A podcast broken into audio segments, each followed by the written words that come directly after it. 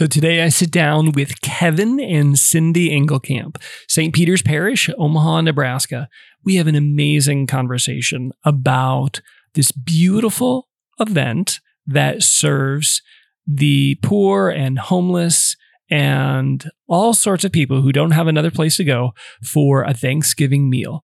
It is fantastic. You're going to hear about their collaboration and how their hearts are changed by the gratitude and humility of those they serve.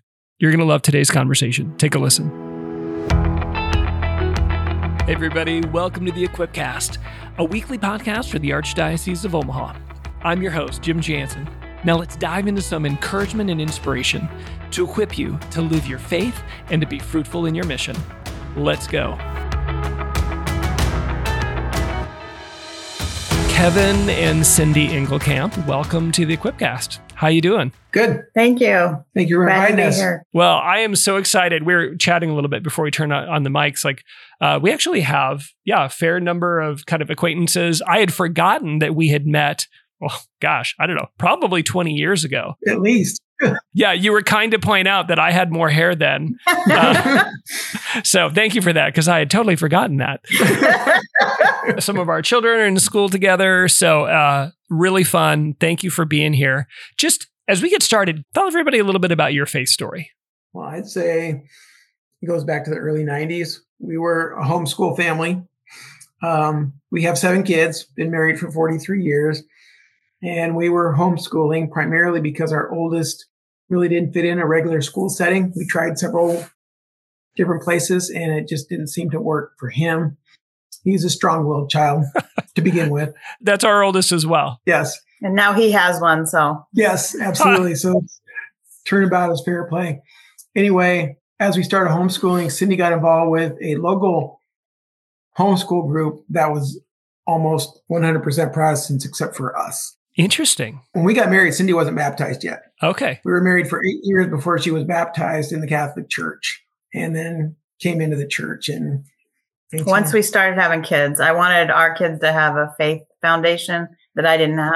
Wow. And so I decided to become Catholic. So y- when you look back, you can see the blessings in your life. And it was definitely a blessing to be married in the Catholic Church at the time, even though we were very smart and knew everything.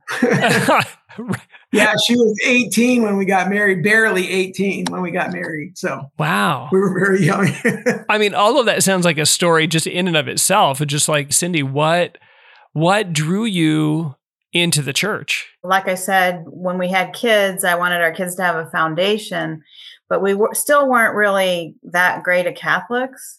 What changed for me, and I tell people homeschooling brought me to the Catholic Church because I started searching and seeking and praying for Kevin that he would be the leader of our family. And we were just blessed to grow together in our faith, and we've been doing it ever since. And I prayed for Kevin to be the leader of our family, like I said, and he got a hold of Rome Sweet Home, and Yeah. now I can't. I can barely hold the reins to keep him back from. uh, just uh, we're hundred percent Catholic and love our faith. Well, that's that's probably a great place to jump off because your faith, and I know you're not alone in this. You're part of a, a beautiful community at uh, St. Peter's Catholic Church in Omaha and the St. Vincent de Paul Society. But there is a beautiful Thanksgiving tradition that you know the St. Vincent de Paul Society and St. Peter's Catholic Church, and I was just finding out others as well. Uh, other churches are are a part of. It's a Thanksgiving meal served for the poor in the neighborhood. on Thanksgiving Day. Yeah, on Thanksgiving Day. I think that's significant too because it's a there's a commitment there that often is a time, you know, where it's maybe reserved for family. I mean, we can talk more about this later, but it's like, no, we're going to do it on Thanksgiving Day. For those who've not been there, can you give us just a little bit of a picture of what this day, this meal looks like and sounds like and feels like? Well, it's a transformative process because we do it in our school gym. Yeah. So, as any old school gym would look, it's not much there, but we roll out carpet on the floor. We put up a chandelier up in the ceiling.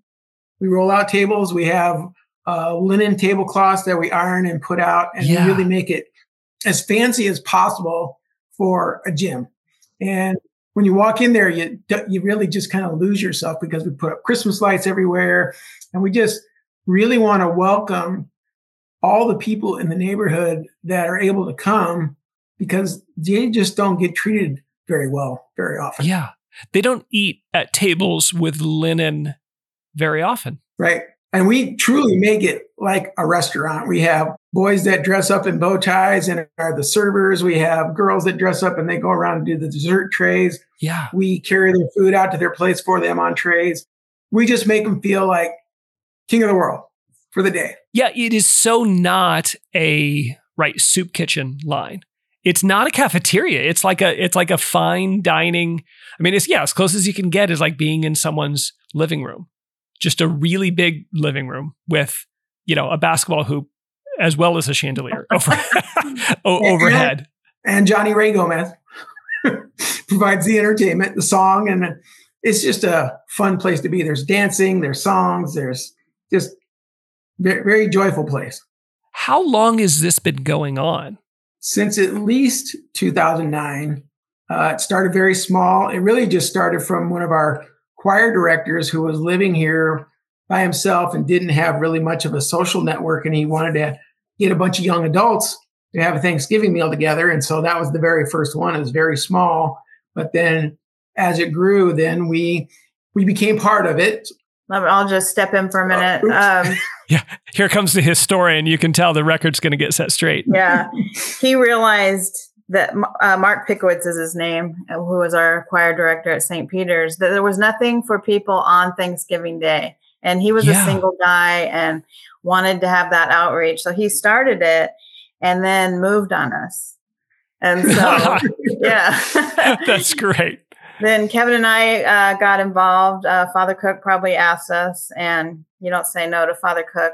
And um, that's how we got involved with St. Vincent de Paul as well. But um, it has grown, and Kountze Memorial Lutheran Church used to put on a Thanksgiving meal, and we reached out to them to see if they wanted to partner, and they were all on board. And it's been a great uh, collaboration ever since. That's fantastic. And you said it's a Lutheran church. It's a couple blocks away, right? It's not too far away yeah. from where you are because you're both kind of in the, for people who aren't from Omaha, in the kind of downtown area or certainly yeah. on the ed- edge of it. So St. Peter's is 27th and Leavenworth and they're 26th in Douglas. Farnam. Yeah. And they have their own outreaches too. They have a medical clinic, they have a food pantry twice a week. And mm-hmm so it's great to collaborate and meet people of other faiths that are trying to serve those in the in the neighborhood and promote uh, Jesus Christ. Yeah, tell me a little bit about the guests because you know it started with I'm I'm going to project here a little bit, but like you know single adults who are like, man, I don't have anywhere to go for Thanksgiving. But before long, it's kind of evolved in that it really is a, a kind of a neighborhood celebration. And there are a lot of, uh, for lack of a better way to describe them, people who would not have a meal like this. You know, their financial needs, their poverty, health, other things such that they would not have someplace else to go. How did it evolve into that kind of larger outreach to all of these guests in the neighborhood? Not just having it on Thanksgiving Day, but it's authentic meal. We cook 40 turkeys. Yeah, we that was four, four zero, 40 turkeys. one year we made 40 uh-huh. turkeys. They were smaller ones, but we make up to over 400 pounds of turkey that we cook. Yeah, holy cow. So and Kountze cooks the turkeys for us, and we're very grateful for that. yes, they have a very large kitchen over there, so they can handle that. We have Wheatfields, donates stuffing and gravy, gravy, and we have sweet potatoes, mashed potatoes. We peel 150 pounds of potatoes. We make real mashed potatoes. Wow. Yeah, I don't know if we should tell about the drill. Kevin's brother um, helps us a lot of times, and he they actually used to go to Kountze before they moved, and he devised this drill and this paint stirrer to do the huge quantity of mashed potatoes because yes. we don't have a big whip the mashed potatoes. Yeah. Oh, that's awesome. So 400 pounds of turkey. What you say? Over 100 pounds of mashed potatoes. roughly, how many guests and how many volunteers? I would say we generally have between four and 500 people served on that day. Wow. So there's a lot of meals, and some of those become people that are eating that are volunteers too, because volunteers come that don't have any place to go to. Yeah. We have had up to years of 200 volunteers for the meal because we have a lot going on. We're making to go lunches up on the stage with sandwiches and pumpkin pie. So we can handle up to like 200 volunteers, and that's greeters. And like we said, there's boys that are serving the tables, there's people doing drinks, there's people doing desserts, there's people on the serving line, kitchen, clean up, everything. We also have people sit with the guests and talk to them uh, about their favorite Thanksgiving and memories just to make them feel comfortable. Say more about that because I think you know this is a little bit of a half developed thought, but I've you know I've been to this this day and it, it does feel like you're in a living room, although a really lively living room. Like I've never had live entertainment. You know, we, like, we maybe have a CD going in the background for our Thanksgiving, but I mean, like live entertainment and like the servers and all of that. It feels so different than times. Again, they, they serve a beautiful purpose, but uh, soup kitchens where it really feels like a cafeteria assembly line. Say more about what you do to help the guests feel at home. So, the very first thing we do is, and this is a large part of our volunteer base, our greeters. And we just line the gym as they're coming in and we shake their hand, tell them we're thankful they're there. We just make them feel welcome from the second they walk in the door as they're going through the line and getting ready to get their plate and get their food. So, immediately upon entering the place, they are welcomed with a smiling face. Father Broheimer and Pastor Hall are on the front line of the serving. They say a prayer before the meal and they'll sit with the guests as well and eat. And it's just a very nice, comfortable atmosphere. I can hear, Kevin, I could hear the little bit of the emotion in your voice as you're talking about the hospitality for, for people on the way in. What does this do for the volunteers who are there? We're the ones that get most out of it. I mean, they get fed and they get a beautiful experience, but we're the ones that are really receiving. What do you receive? I mean, you said you receive more. You know, the guests are getting a meal and hospitality and a, just an experience of love and welcome. You say you're getting more. What are you receiving? It's just the joy and the grace that we receive by serving and being welcoming to people that we don't even know and making them smile and making them feel good and making them feel this is what the Lord is doing for us. We want to share this with you. What do the guests say?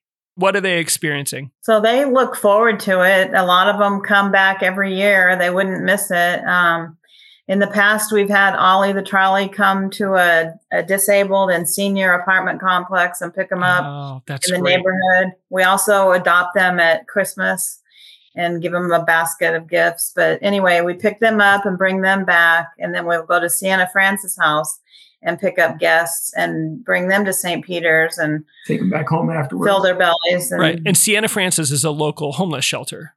Right. Right. Yeah. For those for those who don't know. You kind of alluded to it, you know, especially with the, uh, the old folks home, the retirement home.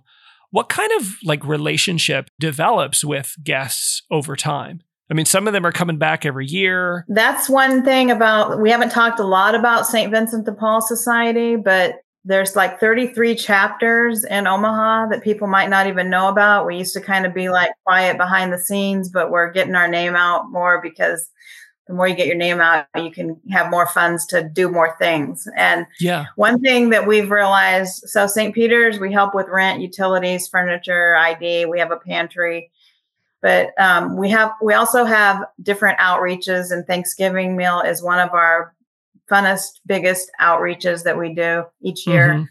and we get a chance to visit these neighbors again so it might be a, mm. a one-time thing we help them with stop their get their lights turned back on or keep them from getting evicted but then we'll see them again at our special outreaches and we get to develop a relationship with them. Yeah.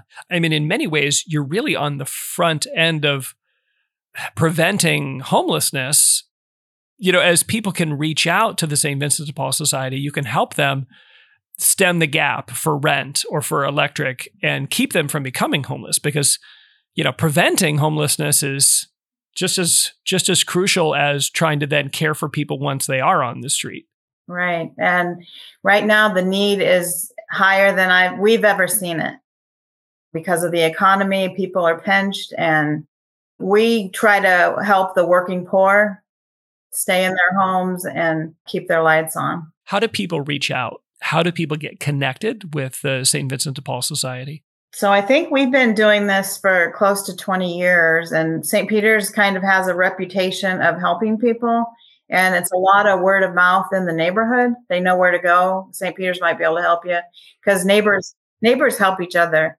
But there is a district office that they can call and find out where the nearest St. Vincent de Paul is to them if they want to, if they need help. But also, if your parish doesn't have a St. Vincent de Paul, you can find out about how to start one and get involved that way. Or maybe they already have a St. Vincent de Paul and you can get involved with their conference. Yeah. Yeah, it's interesting. You talked about getting the word out, and it seems like it's not hard to get the word out amongst those in need.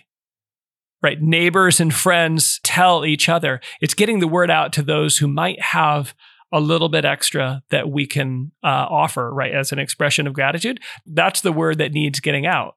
We agree.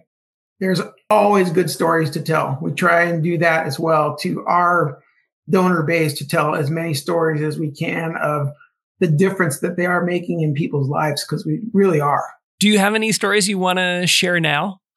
Just of, of some of the people who you've been, I mean, 20 years is a long time. You've seen a lot of you know a lot of individuals both who are coming to this meal and some of the special outreaches and then those you know those who just you've met through their kind of individual connections because of their their need i mean we have a lot we have every week we find people that have touching stories one that sticks with me and it was a long time ago a lady came in needing a, a warm coat mm. and she was Native American. She was very cleanly dressed. Her hair was in a braid. And um, she shared with me that she had housing and she let her sons come in and they had a party. And she ended up getting kicked out of housing because of her mm. sons.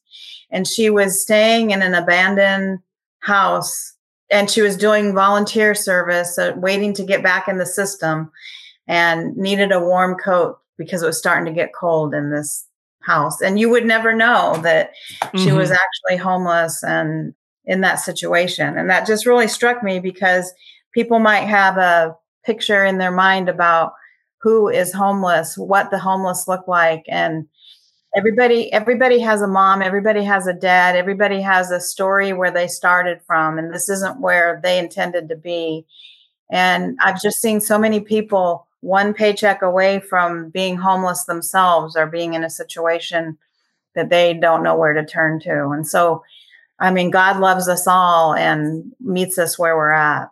Cindy, what has, what is your contact with the poor done for your faith? This might sound silly, but I feel like it's my vocation. I love doing it. I feel like this is what God has called me to do. Uh, I have a servant's heart and I get to spend other people's money helping people, which is kind of fun too. um, but it's just something in me that fulfills me. it's interesting. It's hard. You know, Kevin, we were talking about it a little bit earlier. It's hard to talk about. You know, I, as I'm part of our conversation, I'm also listening to it. I'm, you know, I'm reminded of like the saintly deacon Saint Lawrence, who's you know who's told to bring in the treasures of the church you know, by the Romans, and he, you know, he brings in a bunch of poor people, which the, the Romans did not think was cute.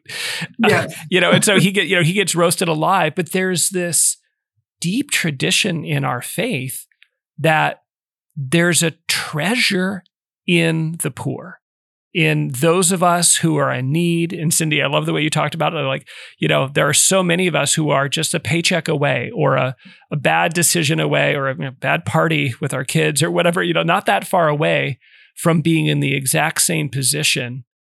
What, in your experience, is the treasure that you find in the lives of these individuals? Um, you know, they're very grateful and they can't say enough about helping them put out this fire. We also partner with Omaha Bridges Out of Poverty that have a class called Getting Ahead in a Just Getting By World because we want to try and lift people up out of poverty and give them the tools to help themselves. And that has been a great partnership. Uh, we started just b- before COVID with them, and uh, we try to get our neighbors in the neighborhood to take this class. They get a stipend at the end of the class. And, you know, they might start out taking the class because they want that stipend. It's like a $400 Visa card. But actually, when they finish the class, they have learned a lot and they they're given hope and confidence confidence to that yeah. they might be able to change their path in their life wow that's beautiful so i mean they're given skills to you know be able to work and manage their finances, relationships. Open a bank account is a simple one. So they're given these skills, not all, you know, that, that you maybe just don't learn in school or you might have missed that day. But and they're given a little financial incentive to keep them attentive to to what's being offered. That's fantastic. I, I love that.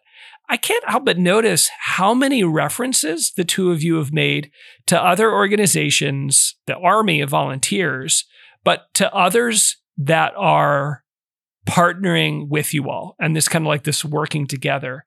That's that strikes me because sometimes sometimes we get kind of insular you know in the church and we get you know we don't want to cooperate uh, with others i don't know how to ask this other than how did that happen because it doesn't always happen sometimes we just try and do everything by ourselves and you've like name dropped like i don't know i've lost count but like countless organizations that you've been able to work and partner with? Like, how did that come about? I would say part of it's intentional. I mean, two of them that we haven't mentioned, Least of My Brethren and Hope of the Poor, yes. are two big ones that we work with. And Hope of the Poor became partners down at the Holy Family Church, which is where I was. I had an office for several years because I was president for the archdiocese of the district office, St. Vincent de Paul. Of St. District office of St. Vincent de Paul. And we just, when they couldn't go to Mexico anymore when COVID hit, they opened a coffee shop down at Holy Family. And that has just been the biggest success you could possibly think of. Oh, yeah. I've, I've been there. It's so beautiful. Yes. So beautiful. For those who haven't seen it, again, if you're in Omaha, it's this old Catholic church, I think one of the oldest in the city architecturally. Yep. yep. And, you know, it hasn't been functioning as a parish, but it's this beautiful outreach now for the poor. I mean, they could find clothing and meals.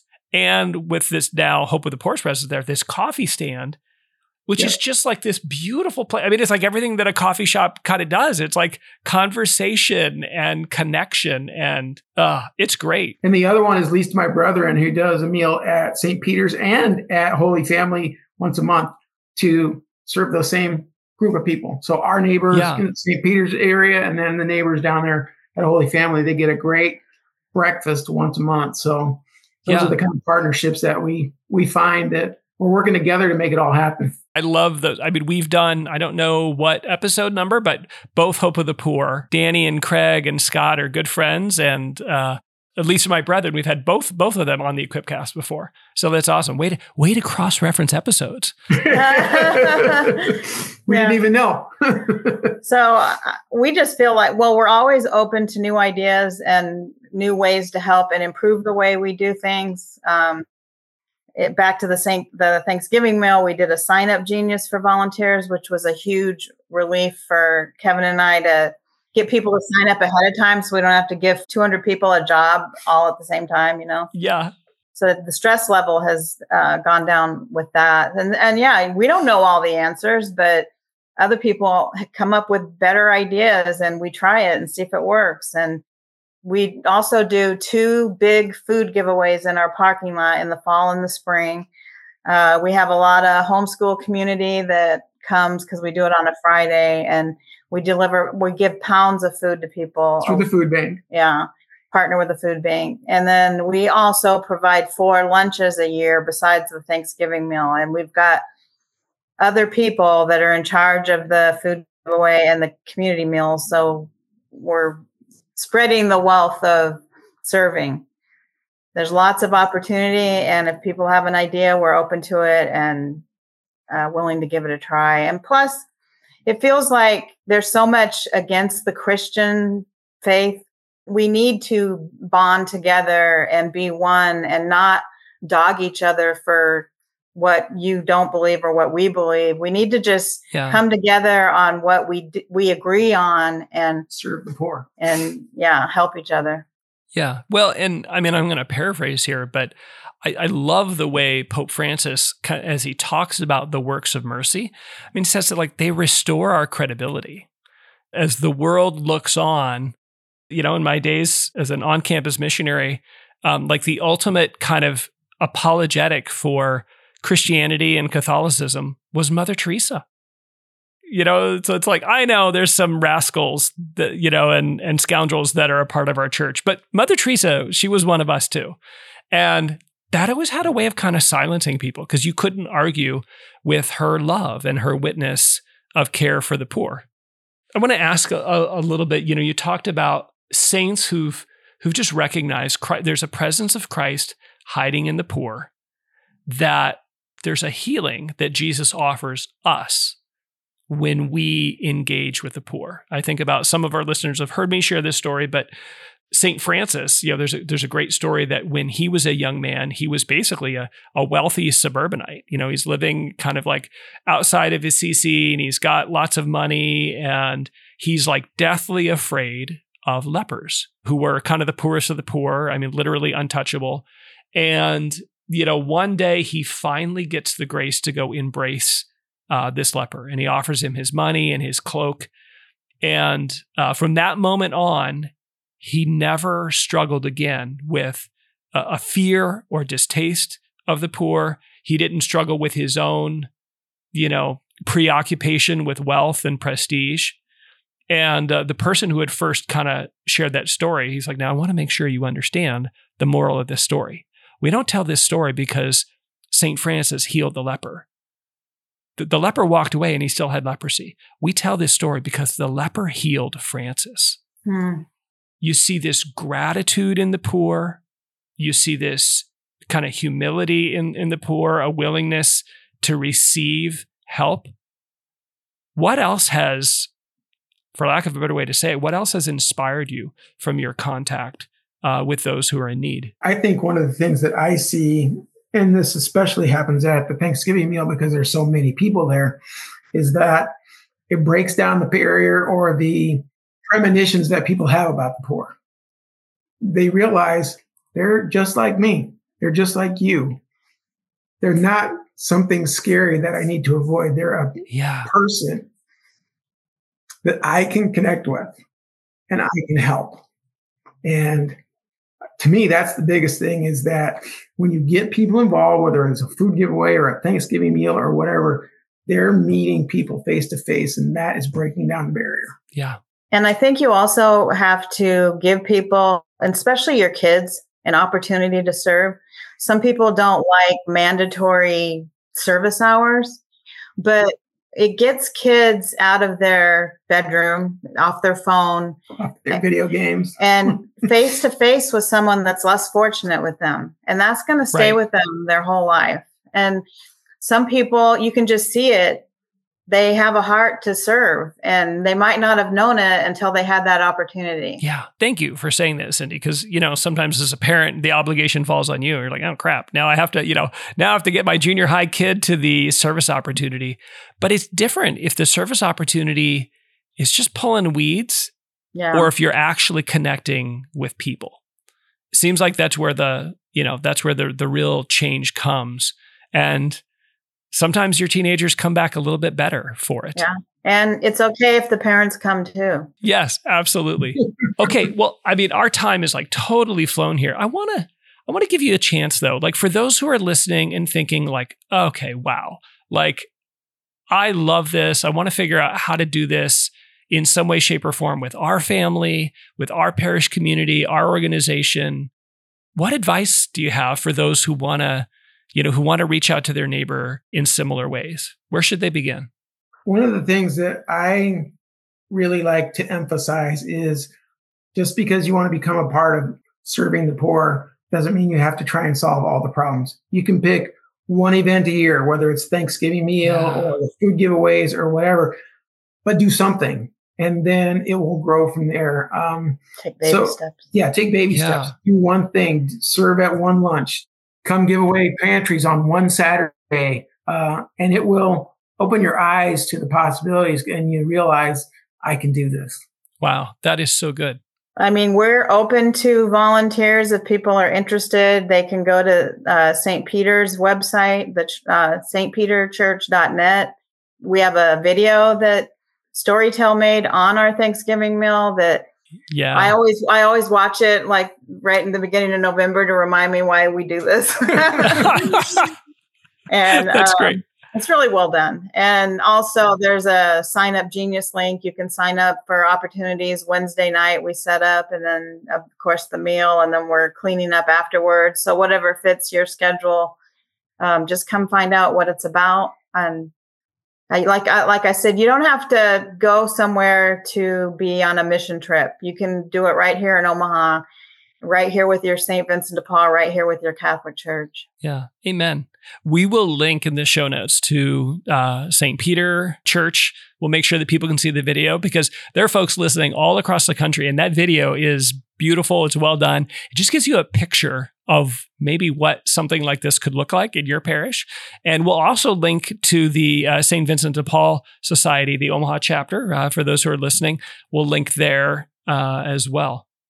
Kevin and Cindy, thank you. Thank you. Happy Thanksgiving. Thank you. Thank you. All right, wait, wait, before we go, like what's your favorite Thanksgiving food? Gravy. Gravy. Oh, oh.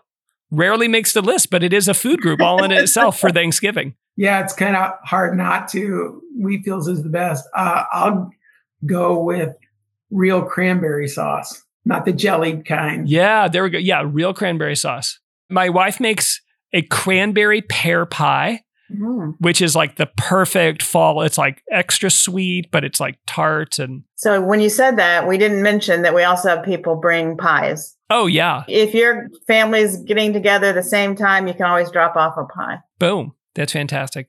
All right, everybody. You know somebody who is planning Thanksgiving dinner right now and they need to make an extra pie, or somebody who wants to see this they just a little bit of the the hope and the gratitude um, that's contagious from the guests and from those who uh, well they, they know how to express gratitude because they're a little conscious of of their need uh, you know somebody who needs to hear this so share this out with your friends and have a great thanksgiving everybody thanks for listening to the equipcast we hope this episode has inspired you to live your faith and equip you to be fruitful in your mission Stay connected with us by going to equip.archomaha.org. God bless and see you next time.